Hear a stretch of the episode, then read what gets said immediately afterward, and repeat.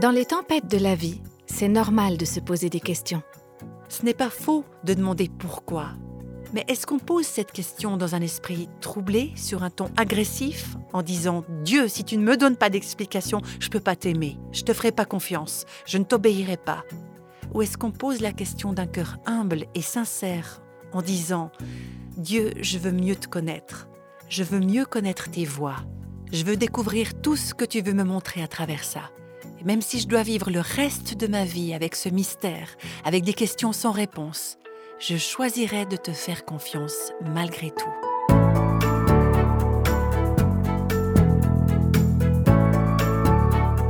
Vous écoutez Réveille nos cœurs. Voici la suite de la série Comment avoir un cœur calme et tranquille.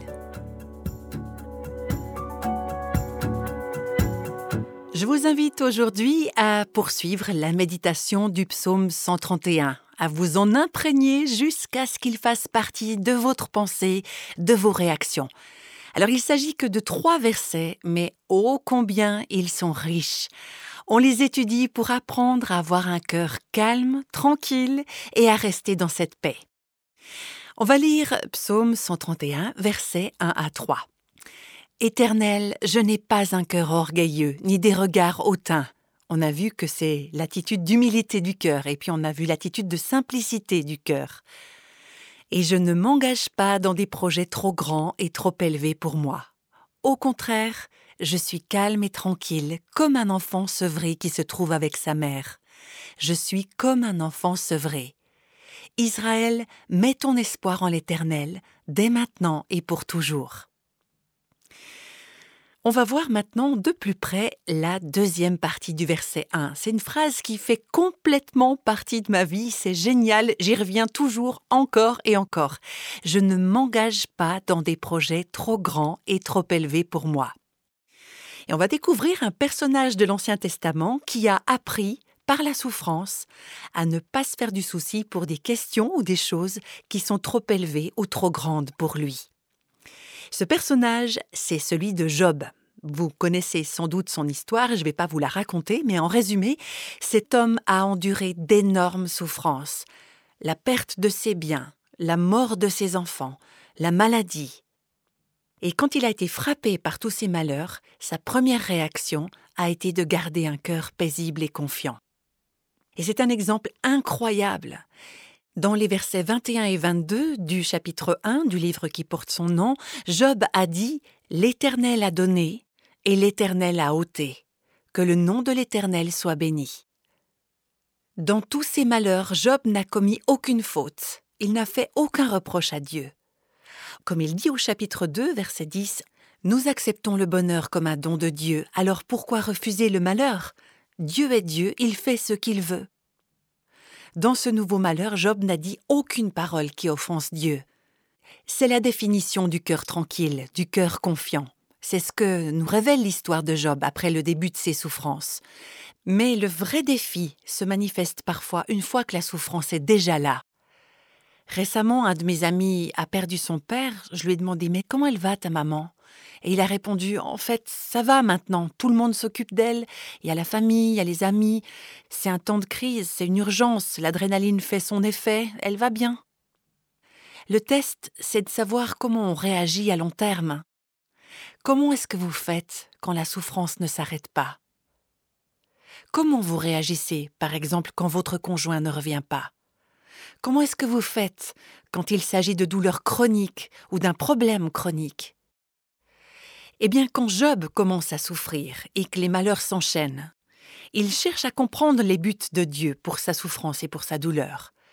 Au cours des conversations qu'il a avec ses soi-disant amis, euh, ses amis éveillent des sentiments d'anxiété en Job et Job finit par être troublé. Au début, il est en paix, mais il se met à poser des questions à Dieu, à ses amis, à lui-même et à quiconque voudra bien écouter, toutes les questions qui viennent assaillir son esprit. Et tout cela, ça revient à la fameuse question du pourquoi. Pourquoi moi? Pourquoi tout ça? Pourquoi maintenant? Pourquoi? Et au fur et à mesure qu'on avance dans son histoire, on voit que Job essaie de comprendre des choses qui sont incompréhensibles.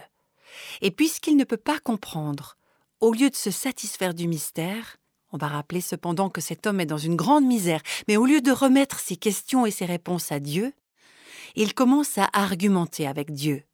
Il commence à accabler Dieu de questions, les unes après les autres. Et le plus frustrant, c'est que Dieu répond pas. Alors Job continue à l'interroger. Et ce petit jeu va se poursuivre dans une grande partie des 30 chapitres. Et finalement, on arrive au chapitre 38, versets 1 à 3, où Dieu répond enfin à Job. Voilà ce qu'on peut lire. Le Seigneur répondit à Job du milieu de la tempête. Qui est celui qui obscurcit mes projets par des propos sans connaissance? Tiens-toi prêt, je te prie, comme un vaillant homme. Je t'interrogerai et tu m'instruiras on lit que Dieu répond donc aux questions de Job en disant Job, j'ai moi-même des questions à te poser. On va voir si tu connais les réponses. Et à partir du chapitre 38, Dieu entre dans les détails, et je vous assure qu'il y va fort. Il pose 55 questions, et ces questions s'enchaînent les unes après les autres. Quand j'ai lu ça, ça m'a vraiment fait penser à un distributeur de balles pour les entraînements sportifs. Les balles sortent de la machine et elles continuent à sortir sans arrêt très très vite, c'est impossible de les arrêter. Et les questions fusent. Dieu lance une question après l'autre à Job. Job, où donc est-ce que tu te trouvais quand je fondais la terre? Est-ce que tu t'es déjà rendu aux sources de la mer? Est-ce que tu as déjà exploré le fond de l'océan? Est-ce que tu sais de quel côté habite la lumière? Est-ce que tu sais à quelle adresse on peut trouver l'obscurité? Il pose des questions sur la nature, sur l'univers, sur des choses que nous voyons tous les jours et que nous considérons comme acquises. Job, qui fait pleuvoir sur une terre inhabitée? Les gouttes de rosée, qui est-ce qui les a engendrées? Est-ce que tu as vu les réserves de grêle? Est-ce que tu connais les lois du ciel? Est-ce que c'est toi qui règles son pouvoir sur la terre? Job, réponds-moi! Job reste sans voix. Après les quarante premières questions, on lit dans Job chapitre 40 les cinq premiers versets, le Seigneur reprit la parole et dit à Job Le donneur de leçons va-t-il chercher querelle au puissant? Celui qui critique Dieu a-t-il une réponse à tout cela? Job répondit au Seigneur Je suis peu de choses. Que te répliquerai-je? Je mets la main sur ma bouche. J'ai parlé une fois, je ne répondrai plus. Deux fois, je n'ajouterai rien. Autrement dit, Dieu, c'est bon, tu peux arrêter de lancer des balles. Mais Dieu n'en a pas fini. Il lui reste encore quelques questions à poser. Il veut s'assurer que Job sait qui Dieu est et ce qu'il n'est pas. Et il recommence à lancer ses questions. Chapitre 40, versets 6 à 8. Le Seigneur répondit à Job du milieu de la tempête. Tiens-toi prêt. Je te prie, comme un vaillant homme. Je t'interrogerai et tu m'instruiras. Veux-tu réellement annuler mon jugement? Me condamneras-tu pour te justifier? Et là, quinze questions supplémentaires vont suivre, toutes plus difficiles les unes que les autres, sur la création du monde et des animaux dont je n'ai même jamais entendu parler. Dieu veut juste que Job réalise qu'il y a tellement de choses impossibles à comprendre, tellement de choses qu'il dépasse complètement, que Job ne devrait donc pas s'imaginer qu'il pourrait comprendre le pourquoi de sa souffrance. Et puis on en arrive à la confession et à la repentance dans Job chapitre 42 qui commence au verset 1. Job répondit au Seigneur, Je sais que tu peux tout et qu'aucune pensée ne t'échappe. Tu as dit, Qui est celui qui, sans connaissance, assombrit mes projets? Ainsi j'ai parlé sans comprendre de choses étonnantes qui me dépassent et que je ne connais pas.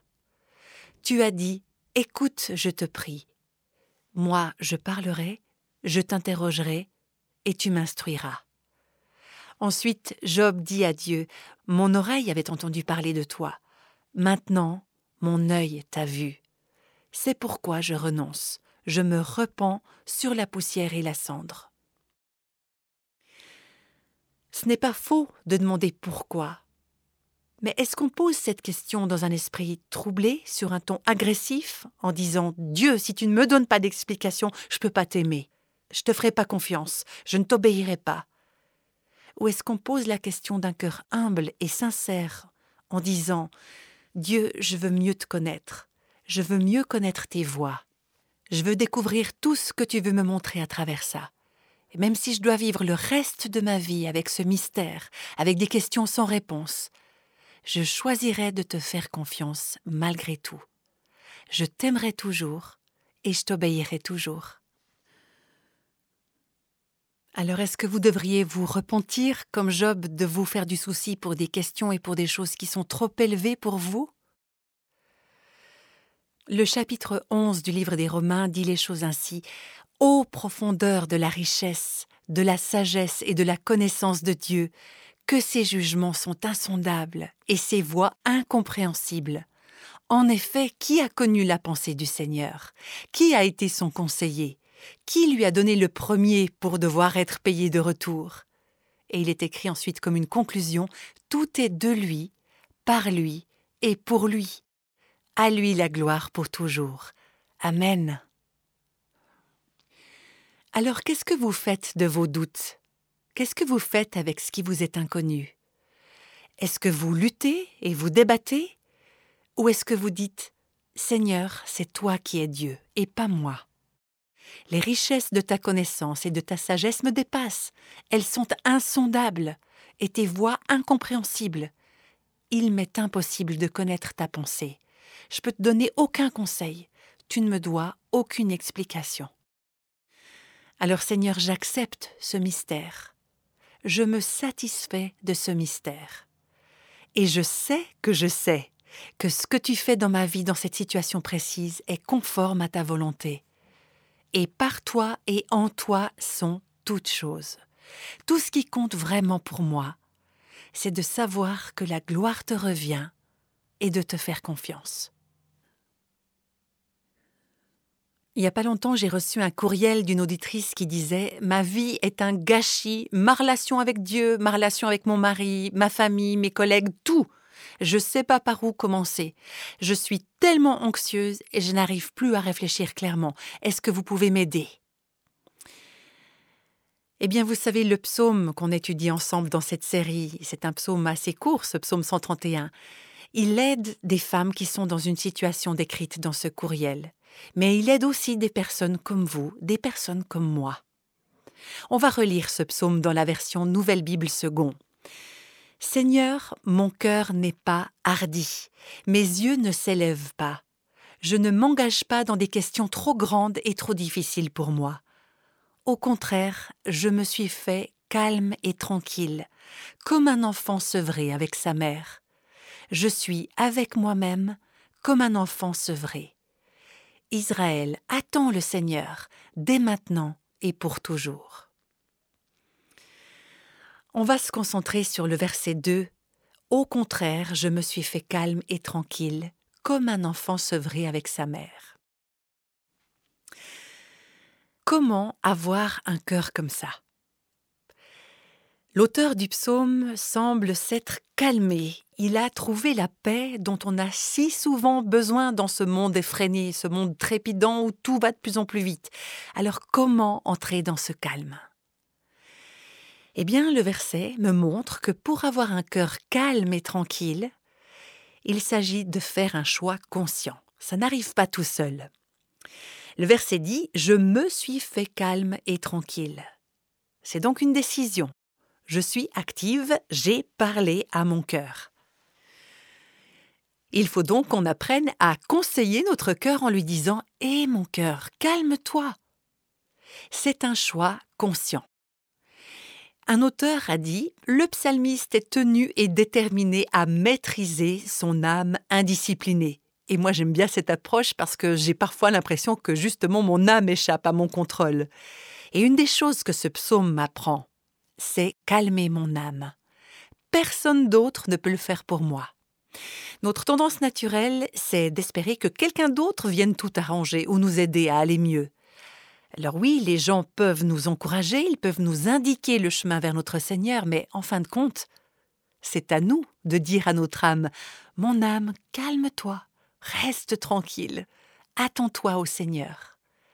Et cette paix est quelque chose qui vient s'installer dans notre cœur. En général, on a tendance à dire si les choses qui m'entourent ou les circonstances changeaient, si mon mari faisait ceci, ou si j'avais un mari, ou si seulement mes enfants, ou si notre maison se trouvait ailleurs, ou si elle était plus grande, ou si mon travail était comme ceci et mon patron comme ça, ou encore si ça, ça m'arrivait, alors je ne me sentirais pas troublée à ce point. Mais vous savez quoi? La tempête sévit à l'intérieur de notre cœur.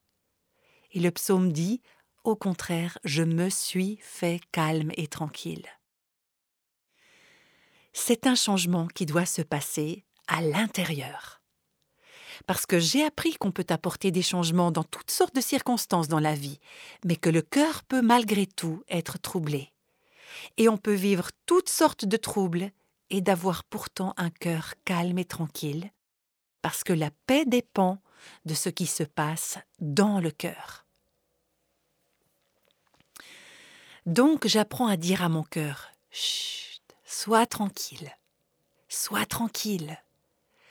C'est vrai qu'on a souvent l'impression qu'on ne peut pas contrôler notre cœur, qu'on ne peut pas s'empêcher de se sentir comme on se sent, qu'on ne peut pas changer nos sentiments ou nos pensées. Il y a un livre de François Fénélon qui m'a beaucoup aidé. C'est un livre que j'ai lu à plusieurs époques de ma vie pendant des temps de méditation parce que les textes sont courts et je peux les lire à petite dose. J'aime beaucoup ça. François Fénélon, c'était un théologien et écrivain décédé en 1715 et dans le livre dont je vous parle, il aborde le sujet de la paix intérieure en ces termes.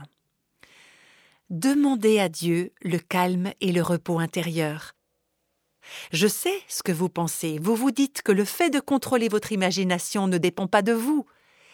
Je me permets de dire qu'au contraire, ça dépend beaucoup de vous. Quand vous interrompez toutes les pensées qui tourmentent votre esprit et qui ne vous font pas du bien, celles que vous pouvez contrôler, vous réduisez fortement ces pensées involontaires. Dieu gardera votre imagination si vous faites votre part pour ne pas alimenter vos pensées rebelles. On doit donc en quelque sorte contenir notre âme et prendre les choses en main sous le contrôle du Saint-Esprit et dire Mon âme, calme-toi, mon esprit, tais-toi. Ne laissez pas votre esprit divaguer. Je ne m'engage pas dans des questions trop grandes et trop difficiles pour moi. Au contraire, je me suis fait calme et tranquille, comme un enfant sevré avec sa mère. Je suis avec moi-même comme un enfant sevré. Pensez à cette image d'un enfant qui dépend de l'allaitement de sa mère. Un jour va venir où l'enfant devra être sevré parce qu'il a grandi. Et si vous avez sevré un bébé, vous savez que le sevrage, c'est tout un processus. Un processus qui ne se passe pas en une seule nuit. C'est pas toujours facile et parfois il faut se battre. Au secours, je vais mourir. J'ai besoin du lait de ma maman, j'ai besoin du sein de ma maman. Et dans ce processus, l'enfant va gémir, il va pleurer, on lui enlève quelque chose qui est censé lui assurer sa survie.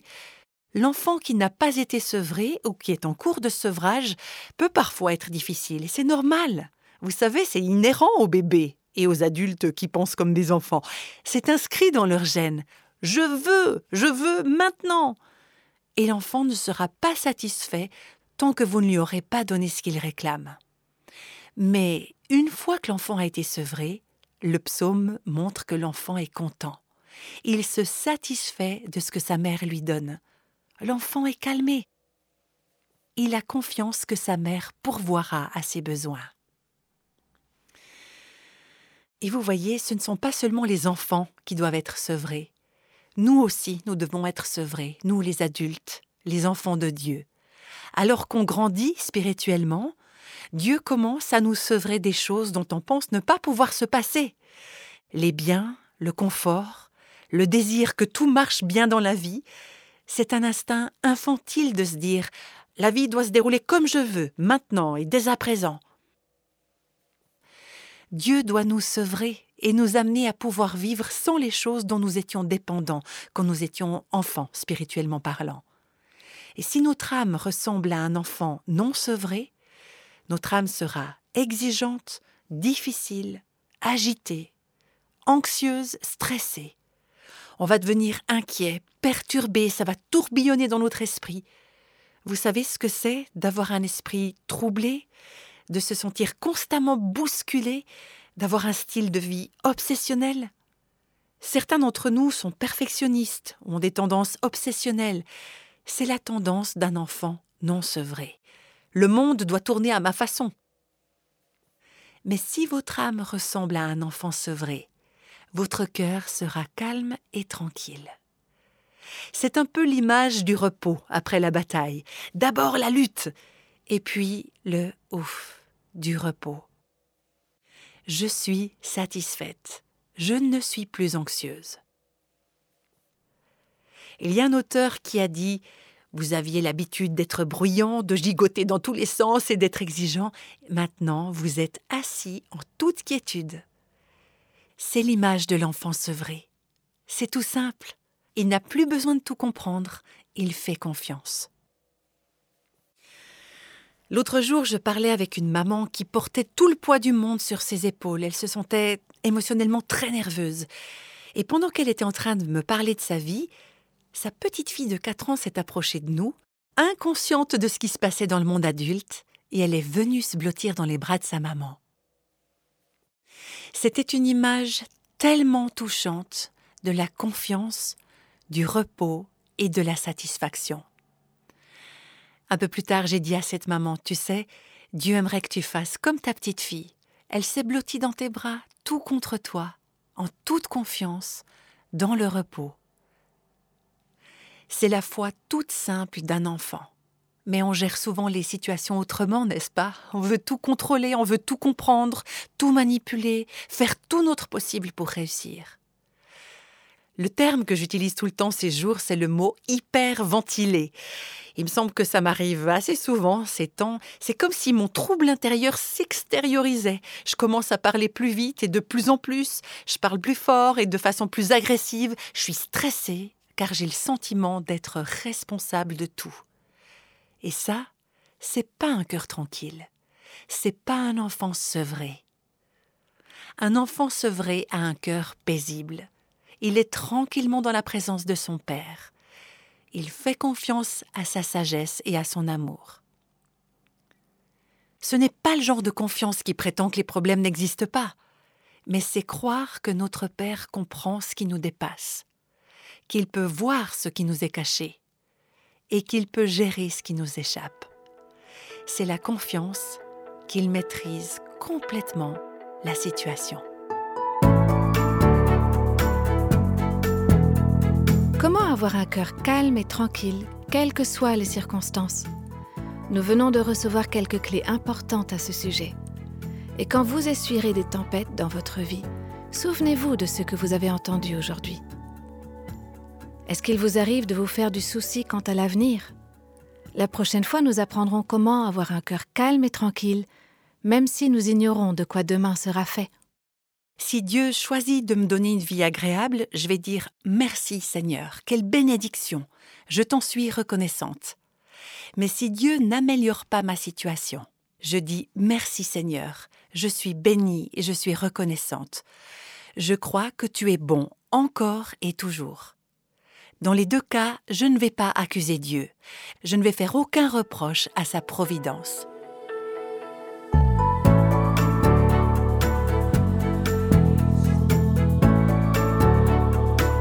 Tous les extraits de la Bible sont tirés de la version Parole de vie.